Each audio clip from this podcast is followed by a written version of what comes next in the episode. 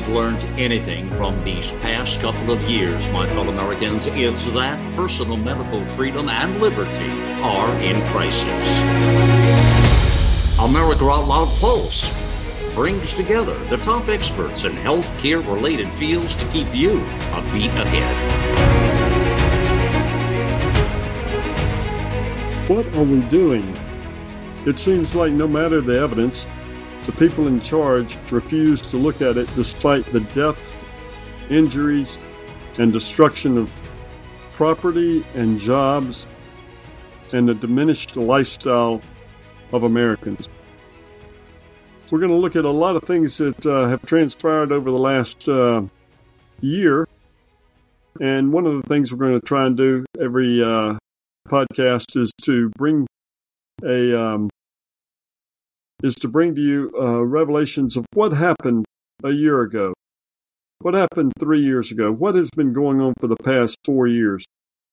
I think we missed an opportunity last month when we were talking when we should have uh, reminded people of what Event 201 was, where um, Johns Hopkins hosted a, a, hastily called meeting of many important people, not just scientists, but Averell Harriman and other people in the governments of the world to uh, discuss the possibility of a forthcoming uh, coronavirus pandemic. That's right. In October, on October the 9th of 2019, they had this urgent hearing, and lo and behold, they were right on target. It Turns out we did have a pandemic that they created, uh, and we're going to review some of those, uh, some of the things that we've discovered and their deceptions. And uh, it's just been awful, of course.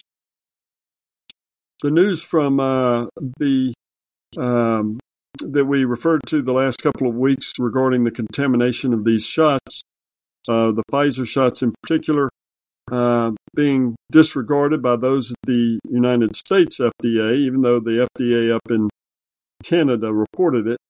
And of course, as a reminder, they, delay, they delayed the release of that information uh, for six months or so. But uh, the evidence is overwhelming how dangerous these shots are. And we're going to look at a lot of things um, in regards to that. Uh, I think uh, starting out, we always want to remind people that uh, the wonderful website C19study.com is the best repository of information we've had the last three years regarding different agents. There are over 40 agents that that website looks at to determine, uh, you know, what's the evidence behind them, and uh, in encountering in countering and opposing these infections and the deaths uh, that they cause, the injuries and deaths that they cause. And lo and behold, uh, Dr. McCullough this week, uh, on today actually, uh, or actually on Monday, the 6th, um, November the 6th, released a new data, new report showing the benefit of uh, of these uh, of hydroxychloroquine and azithromycin. And uh, I want to review that briefly and then go go to the C19 study. So on uh, Monday, November the 6th, Peter McCullough's Substack uh, refers to an outcome after early treatment with HCQ, hydroxychloroquine, and azithromycin, an analysis of 30,000 plus COVID patients. Um, and of course, it delivered great news. Uh, we have a treatable, uh, we have a well known treatment that's been shown many times before. And when, we re- when I review the C19 website will go into further detail.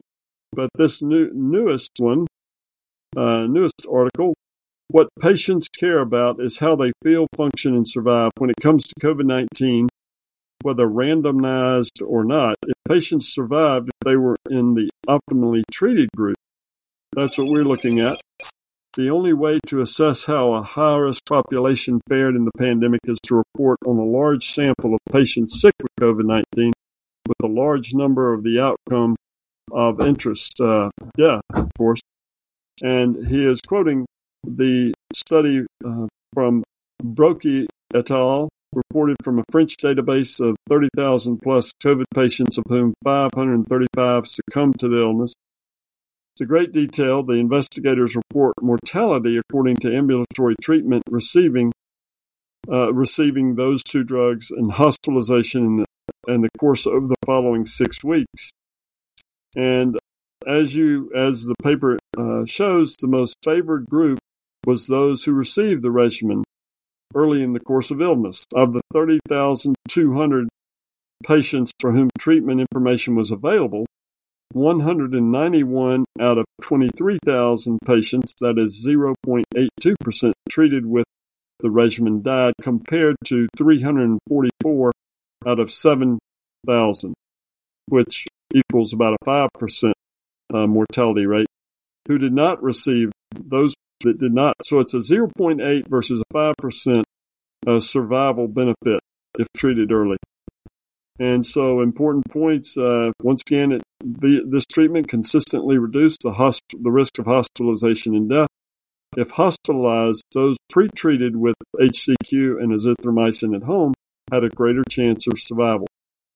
Critics say this was not a randomized trial. Patients say it does not matter. They just want to survive on the two medicines. What a phenomenally large difference that is. I think everyone would agree. Um, even if they don't want to, the other side would uh, say that. So going back to C19, I'm going to pull up the uh, the page on there there for uh, HCQ. So it's here's the latest 413 studies from 8,604 scientists with 530,000 patients in 58 countries. The evidence, the overwhelming evidence, is statistically significant lower risk for mortality, hospitalization, recovery, cases, and viral clearance. So uh, we're not required to uh, look at that. Of course, they don't want us to look at things like that. But when you have this volume of uh, data showing the huge uh, benefit, these people can't. And th- by the way, the study uh, that uh, Dr. McCullough is speaking of is not included in this latest analysis. It will be added, I'm sure, soon. Uh, but uh, the last one that was done was done by Sirocco, Sirocco et al and it showed COVID 19 prognosis in systemic lupus erythematous compared with rheumatoid arthritis, and there was a 40%, 41% lower combined mortality and function using HCQ. Unbelievable. Uh, then you can go to other uh, things. Let's let's look at the um, ivermectin. Uh, let's say there it is on the C19 study. Ivermectin for, shows 99 studies with 1,089 scientists, 137,000 patients in 28 countries. Uh, statistically significant lower risk for mortality, ventilation, ICU, hospitalization, recovery cases, and viral clearance. 85%, 62%, 41% lower risk for prophylaxis, early and late treatment 55% lower risk in 46 randomized controlled trials, 49% lower mortality from 51 studies. That's the head, that's the the synopsis of all of the studies that have been done on hydroxychloroquine. Uh, the last study was done by uh, on October the 31st by Linzel. Let's go down and see if what the latest is with remdesivir. Uh, let's see here. Remdesivir, 61 studies uh, for, from 986 scientists, 157,000 patients in 21 countries, statistically significant um, studies showed significantly increased risk of acute kidney disease, kidney in, in, uh, injury, no increased risk, no increased viral clearance. There was an 8% hospitalization increased risk. It was not statistically significant. Uh, so, not surprising, not uh, not very beneficial. Let's see what a couple of other ones are. Oh, lactoferrin.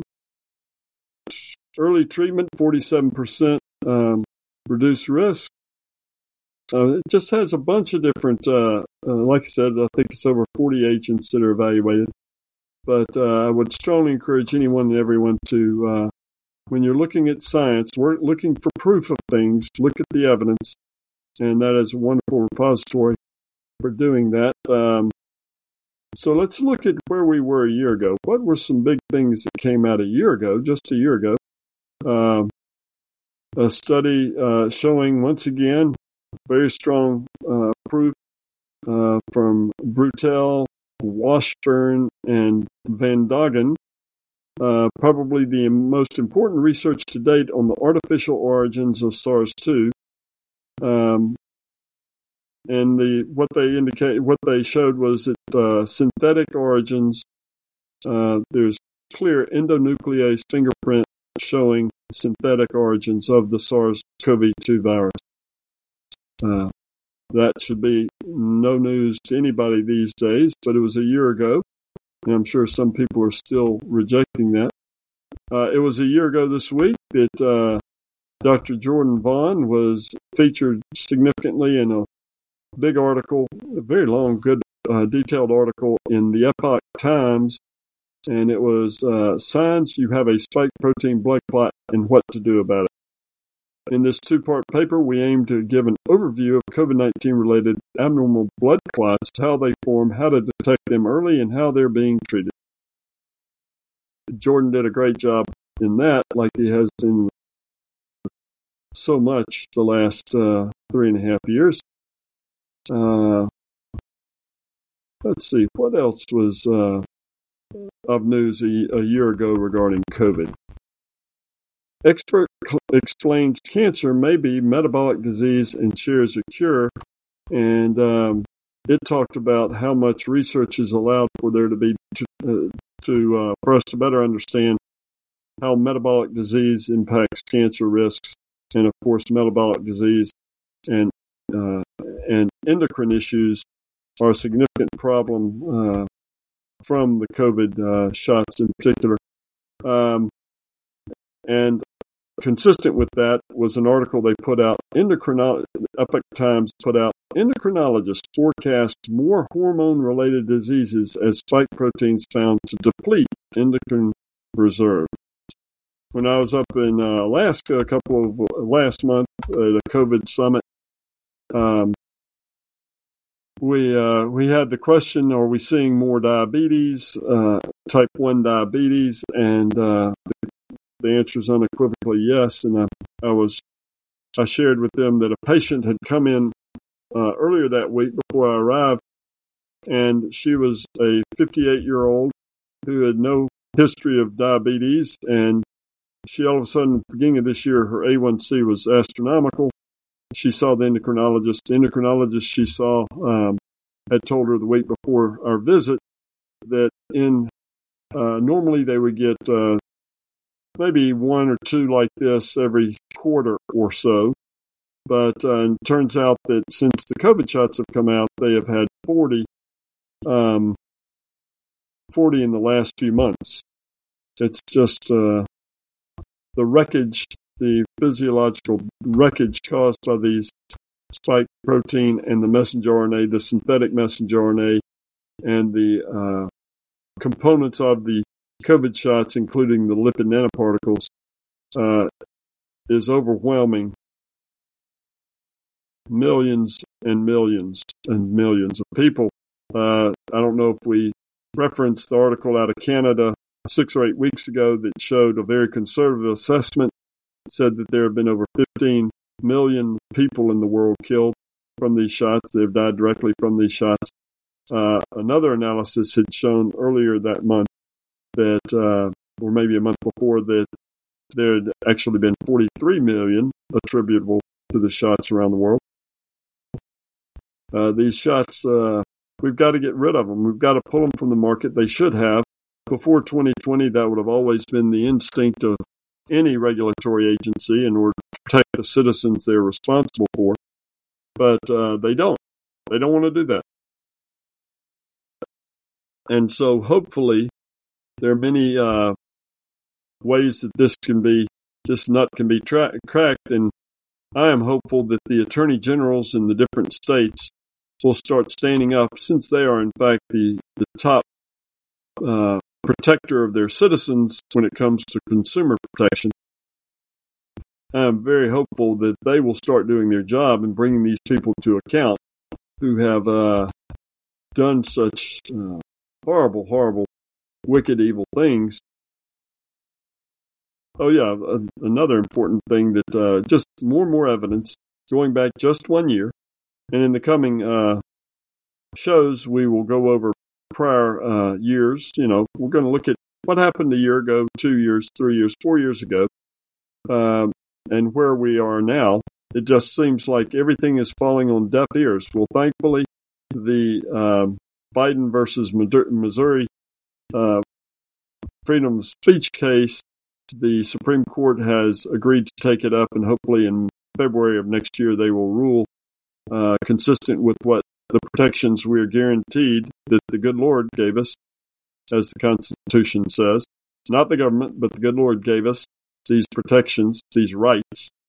And hopefully the Supreme Court, 9 to 0, will uh, find the our federal government operated illegally uh, in, in, suppressing free speech of people like Jay Bhattacharya and um, so many of us, so many hundreds of other scientists in the world that have been talking, uh, trying to talk about the uh, evidence, the scientific evidence that have been shut out, shut down, shut up, uh, deplatformed or whatever at the directive of our federal government and the White House. And the White House has known several of these uh, bad outcomes and have uh, kept it from the public. Uh, they just continue to lie more and more and more. So, with that, uh, on the other side of the break, we'll come back. But this is Dr. Stuart Tankersley, Dr. Jordan Vaughn, uh, America Out Loud Pulse on iHeartRadio. Thank you for joining us this week. The pandemic may be over for some, but millions of Americans are needlessly suffering from the long haul effects of toxic spike protein from COVID 19 and the vaccines. You've heard Dr. Peter McCullough and his team at the Wellness Company discuss the harmful effects of spike protein in your body, and now they found the solution the miracle enzyme nattokinase. Their spike support formula contains nattokinase, the most compelling and scientifically supported approach to safely clear spike protein out of the body. What's more, spike support is optimized with other all natural, non GMO ingredients, like dandelion root, to help prevent spike protein from binding to your cells. Everyone should take daily spike support so you can feel your best. America Out Loud listeners can go to OutLoudCare.com today and use code OUTLOUD for 25% off your first order. In 2008, people could spend an average of 12 seconds on a task without becoming distracted. Five years later, it was only 8 seconds. The digital age is narrowing our attention span. Trouble concentrating or recalling information is frustrating, embarrassing, and kills productivity. Advanced Nutrition Company, Healthy Cell, created Focus and Recall to boost your brain power. And unlike other supplements that don't work, Focus and Recall is not a pill, it's a patent pending gel you swallow with ultra absorption of science backed ingredients to help you immediately sharpen focus, concentrate longer, and strengthen recall. These physician formulated gels come in a small gel pack. Tear off the top, shoot it down thousands of five star reviews proves it works. Supercharge your brain and see the difference. Go to healthycell.com and use limited time code OUTLOUD for 25% off your first order. Risk free. Love it or your money back. Guaranteed. Healthycell.com code out loud. You wouldn't go a day without brushing your teeth or washing your hands. What about washing your nose? I mean, your nose does filter the air you breathe, air loaded with bacteria, viruses, and irritants. Make nasal hygiene part of your routine with Xlear. No messy bottles to fill, no drowning sensation. Xlear is a natural drug free saline with the added benefit of xylitol, which blocks bacterial and viral adhesion. Available in stores and online at xlear.com. That is X L E A R.com.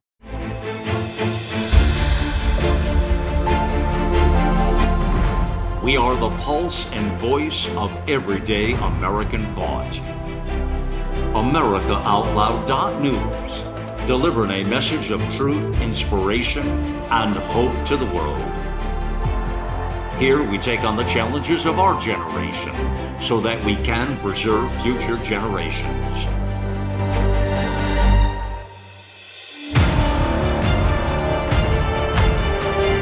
Join us in the fight for liberty and justice for all. America Out Loud Talk Radio.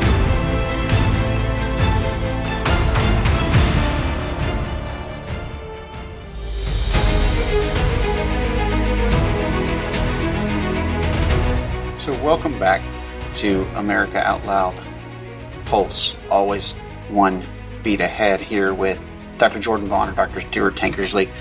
One thing that I wanted to go through this evening um, was just in discussion on why there is so much uh, impact that COVID, or at least the spike protein itself, the spike protein again, um, being that you can get it from both the infection as well as, more importantly, you can actually administer the spike protein or the genetic material for your body to make the spike protein into yourself by visiting your local Walgreens uh, and actually getting one of these uh, Comirnaty or Spikevax vaccines.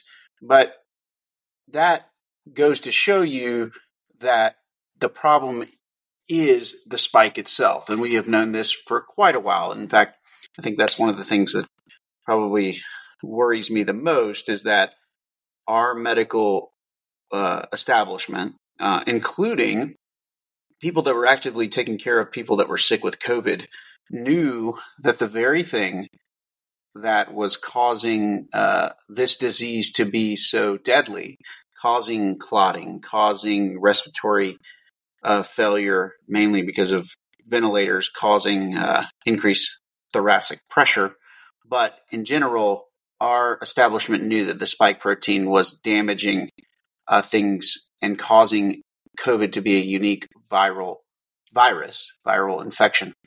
Uh, that's the very thing that they chose, uh, and I think partly they chose because they already had it on the shelf but that's the thing they chose to elicit an immune response and not just elicit an immune response, but have your body produce this very thing.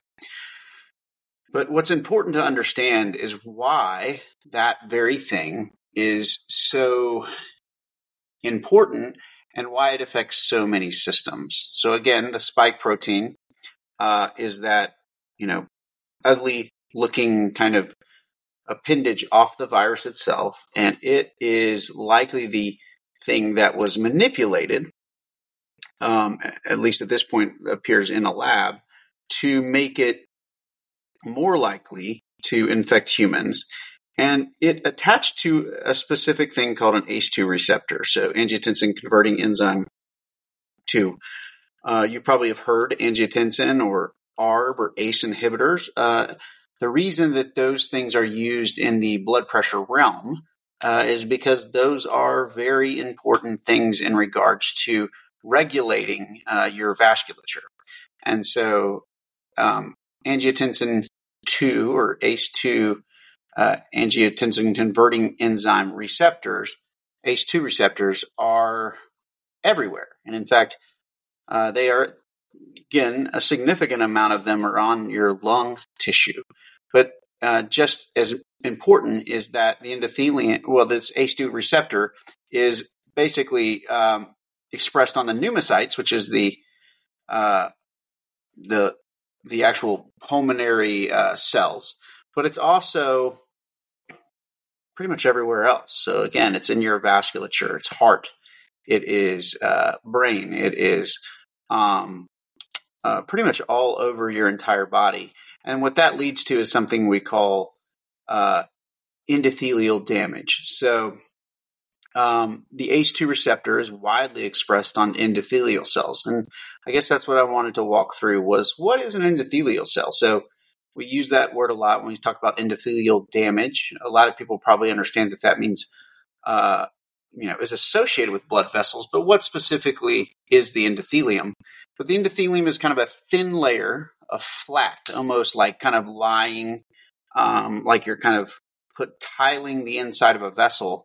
And these things line the heart, uh, serous cavities, serous cavities being things like um, uh, your joint spaces, a lot of other places like that, uh, in between uh, parts of your lung, lymph vessels and blood vessels. And uh, basically, what they are there to do is form a barrier between the vessels and the tissues. And it's an important barrier. So it's not just, hey, uh, we got this little lining here. No, it is a very active lining. So this endothelium itself is responsible for secreting all kinds of good and bad things.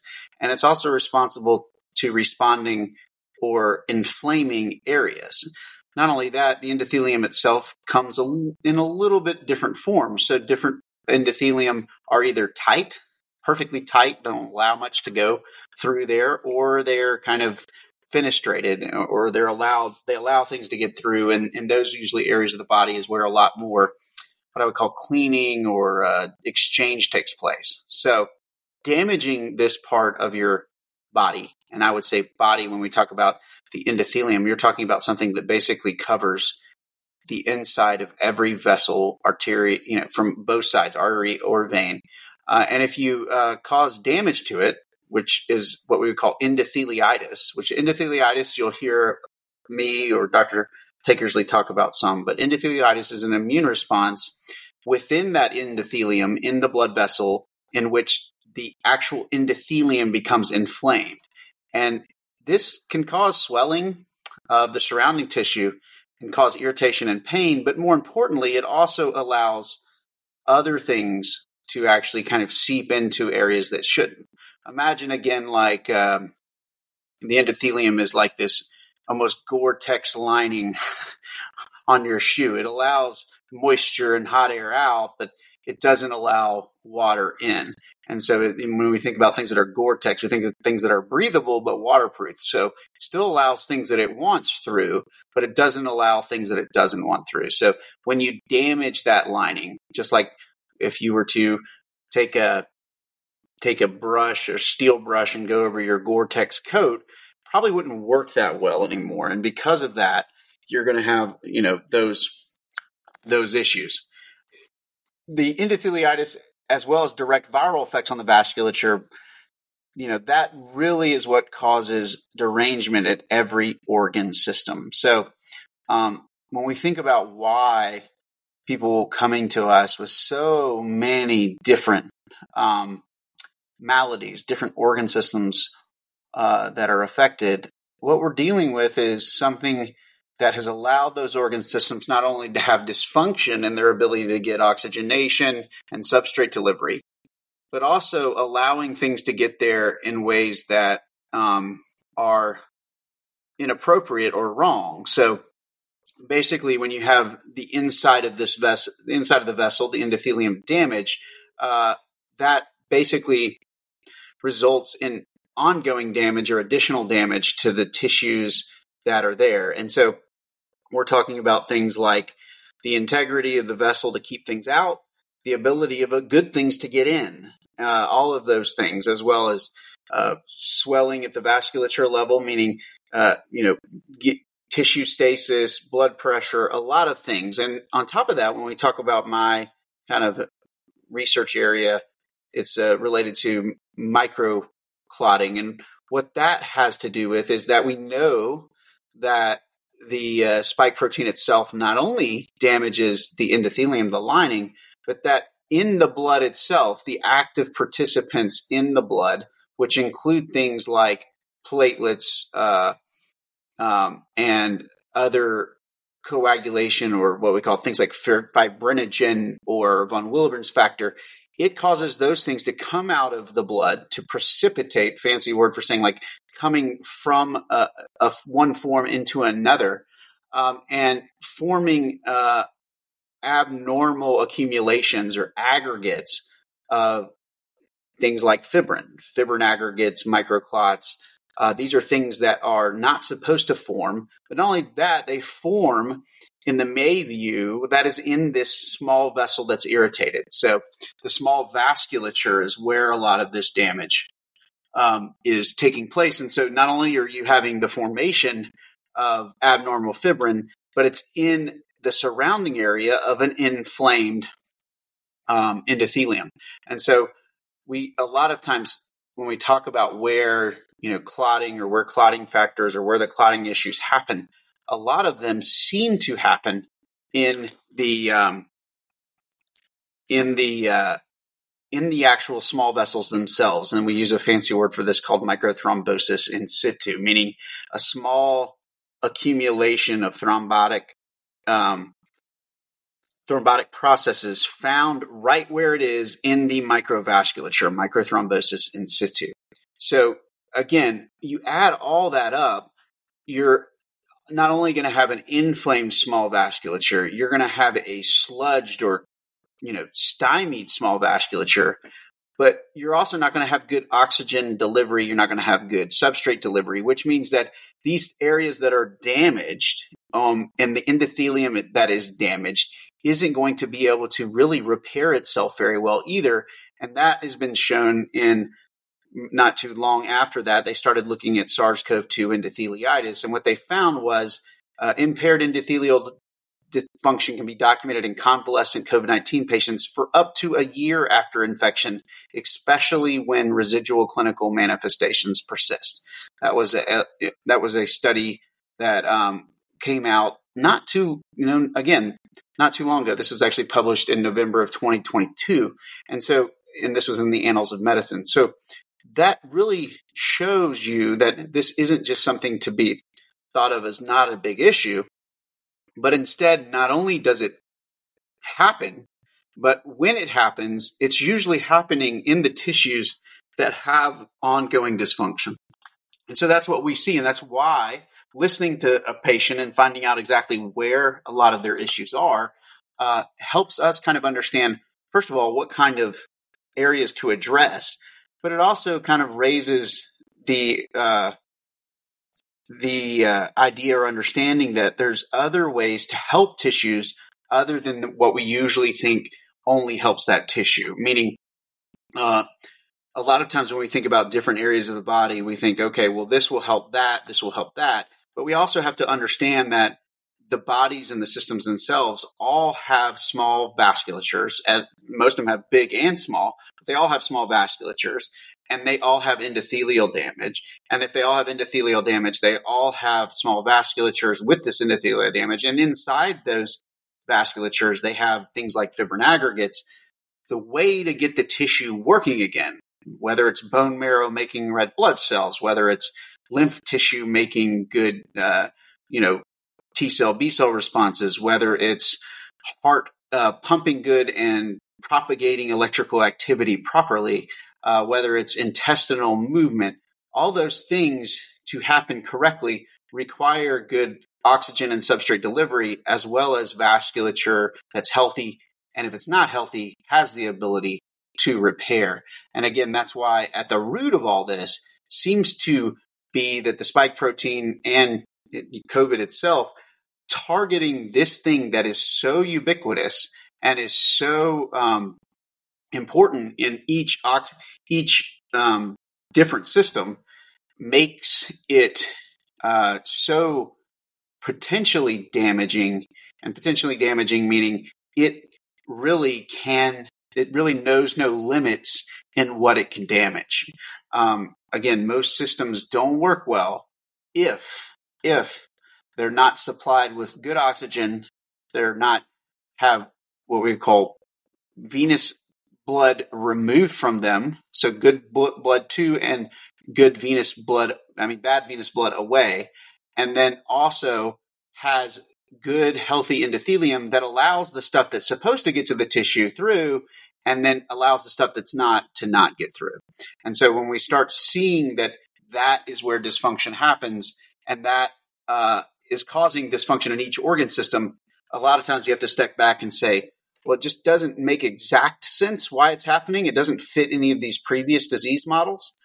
But from a perfusion standpoint, the reason that it's not working could be that it's not getting good blood flow, it's not getting good venous return. And then on top of that, the actual small vessels where the blood's being delivered and removed is not operating correctly. Things are getting through that shouldn't get through. Uh, there is inflammatory things like microclots or fibrin aggregates within those things. All of the above is is really on the table when we talk about that, and that's why I think it's important to start thinking through a why and actually explaining it why. The other thing is um, that the endothelial understanding also explains why there's such impact at the pulmonary level, the cardiac level, and then the brain level. So again, all those areas are highly vascular, they're highly oxygen dependent, and they're highly uh, highly important in just kind of your day to day activity. And on top of that, those are areas that when blood and blood vessels are not working properly, you're going to feel it. So again, I think that's why I wanted to kind of walk people through what is the endothelium and why is it important. It's not just a classic little lining. Uh, it is a lining that is alive and functions as something that allows things in that should be allowed in, doesn't allow things in that shouldn't be allowed in. And it being inflamed leads to multiple organ dysfunction, and multiple organ dysfunction leads to the many symptoms that go along with vaccine injury or long COVID. So, with that, we will be back. Again, this is Dr. Jordan Vaughn on America Out Loud Pulse, always one beat ahead. How can you improve your odds of staying healthy? The answer is stay healthy with Cofix RX. Who's got time for a cold, strep, a flu, HRV, RSV, or COVID anyhow? Cofix has some great news. Besides being featured as a top five product in the drugstore news, we completed the protocol that you've heard Dr. McCullough talk about. Cofix RX is already famous for a powerful virus hostile nasal solution, and now we have a throat spray too. Crush those nasty germs before they become a problem. With known antiviral support ingredients like povidone iodine, xylitol, and vitamin D3, you can feel a little safer. For a limited time, when you add the new Cofix RX throat spray to your order, you'll receive 25% off the entire purchase. Just click the Cofix RX banner on the America Out Loud website or store. Be sure to use promo code OUTLOUD25 at checkout. Don't forget OUTLOUD25 at checkout. This is Jody O'Malley with Nurses Out Loud. Did you know our body is made up of trillions of cells, and inside each cell, redox signaling molecules are produced? These molecules hold a sacred place in chemistry because as we age, the vital communication of our immune system to keep our bodies free from harmful bacteria, viruses, and toxins become less efficient. For the first time ever, ASEA brings you the power of these molecules in a convenient and potent form to provide your body with the essential support it needs to thrive. Ever since I toured their facility, I take two ounces in the morning and evening, and my vitality and energy has been restored at a time I needed it the most. Go to AmericaOutloud.shop and get your exclusive 15% discount by using the code OUTLOUD. Clean, pure, with premium ingredients. Global Healing's Pure Plant Protein offers 20 grams of protein per scoop and it's the perfect way to maintain and build lean muscle while indulging yourself. It combines enzymes and probiotics to maximize nutrient absorption, improving digestion and your gut health. Available in vanilla and chocolate flavors, elevate your protein consumption while supporting your overall wellness with pure plant protein. Go to americaoutloud.shop and get 15% off using the code OUTLOUD. Global Healing giving you the power to take control of your health naturally.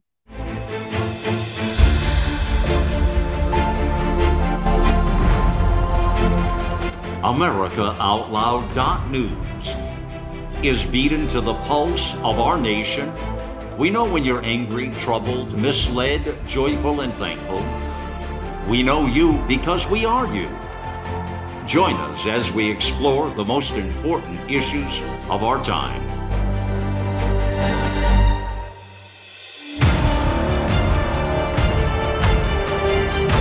America Out Loud Talk Radio. It's a fight for the soul of humanity.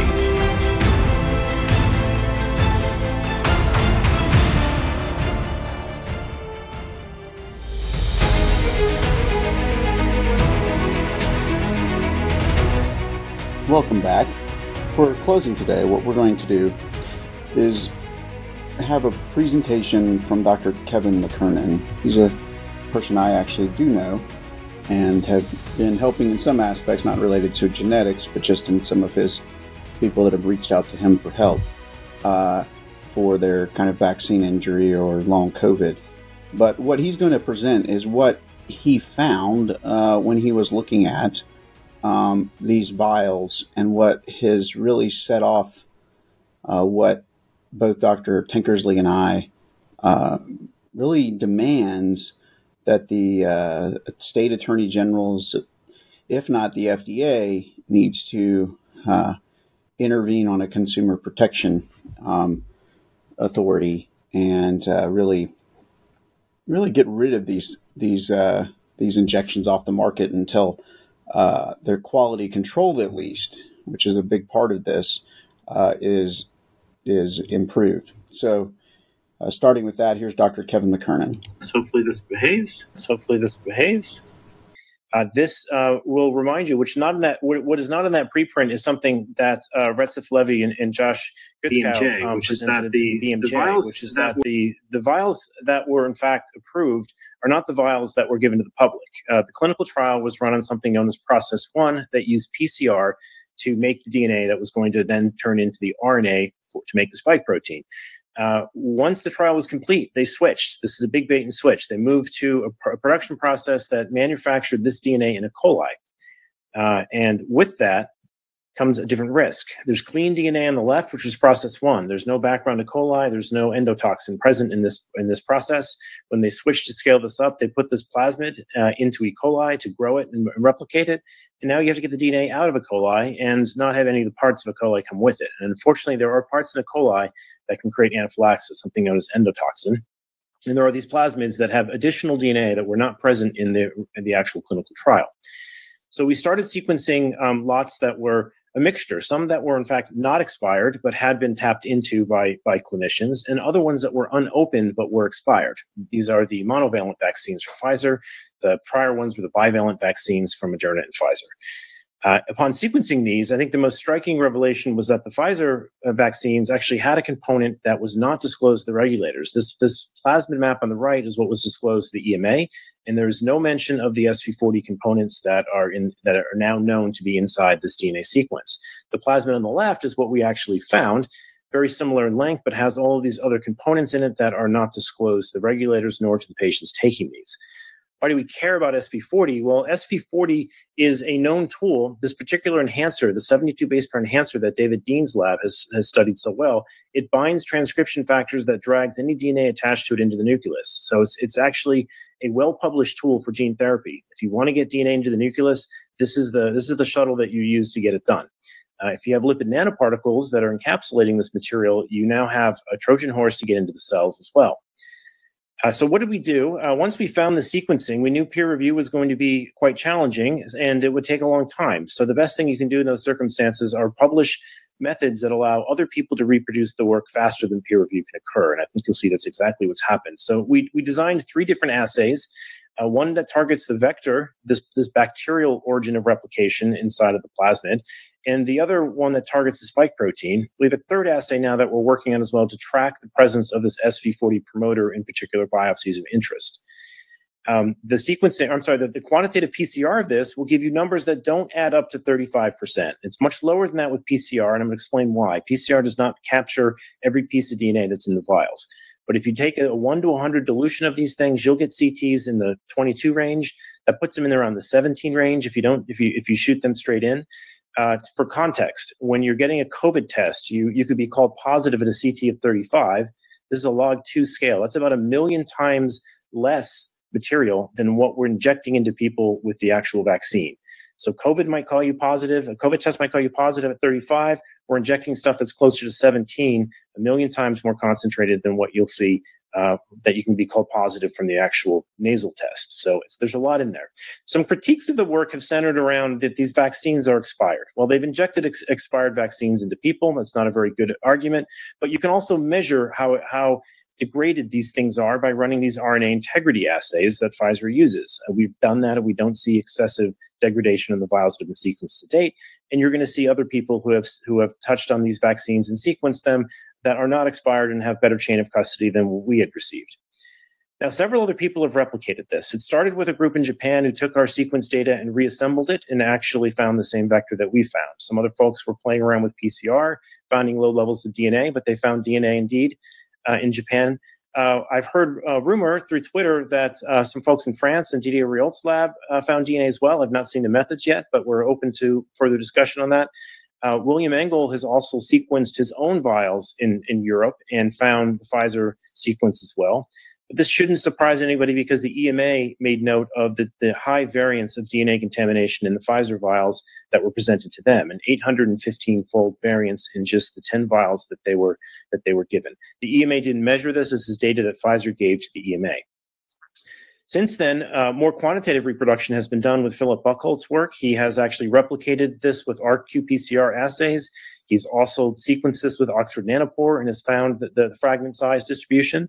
Uh, Dr. Sin Lee has done replication of this on Sanger sequencing. Uh, now, this was not quantitative replication, but it did give us nice Sanger gold standard confirmation that the primers we're using, in fact, target this vector. Uh, and I think you're going to hear later today, Brigitte Koenig has also replicated this in Germany. Uh, the reason I emphasize this is that half of the papers that come through peer review can't be reproduced. So the attention should be on reproduction, not on peer review. Uh, and I want to touch on today that some new data that just came from David Speecher's lab uh, he studied 24 vials. This is the largest study done to date. Uh, you can contact him at uh, these uh, contacts I have down here on the left. He has a Substack and a Twitter handle.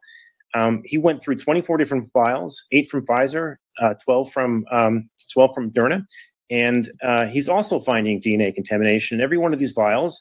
Uh, the Moderna vials are below the 10 nanogram FDA limit, which we're going to touch on why that number is uh, is a bit arbitrary based on how you measure it. But the Pfizer vials, three of them were all over the limit. And if you chart these with the adverse events, Jessica Rose will be touching on this perhaps a bit later. The adverse events seem to stack with the, the vials that have higher DNA concentrations.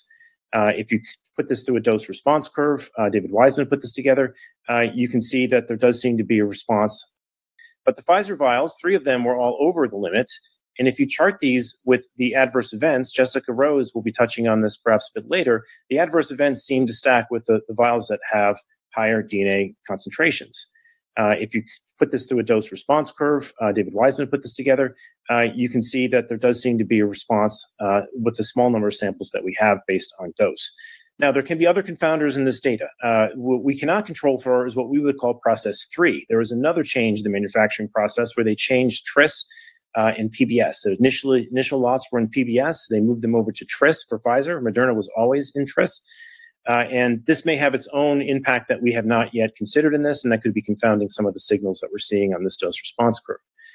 Okay, um, I want to touch on the variance you're going to see measuring this is very dependent on what technology you use. You'll see some some large some numbers that vary out there in the news, and that's because if you use different tools, you'll get different numbers. And this is a this is a vulnerability in the regulations right now because you can cherry pick different tools to give the regulators whatever you want.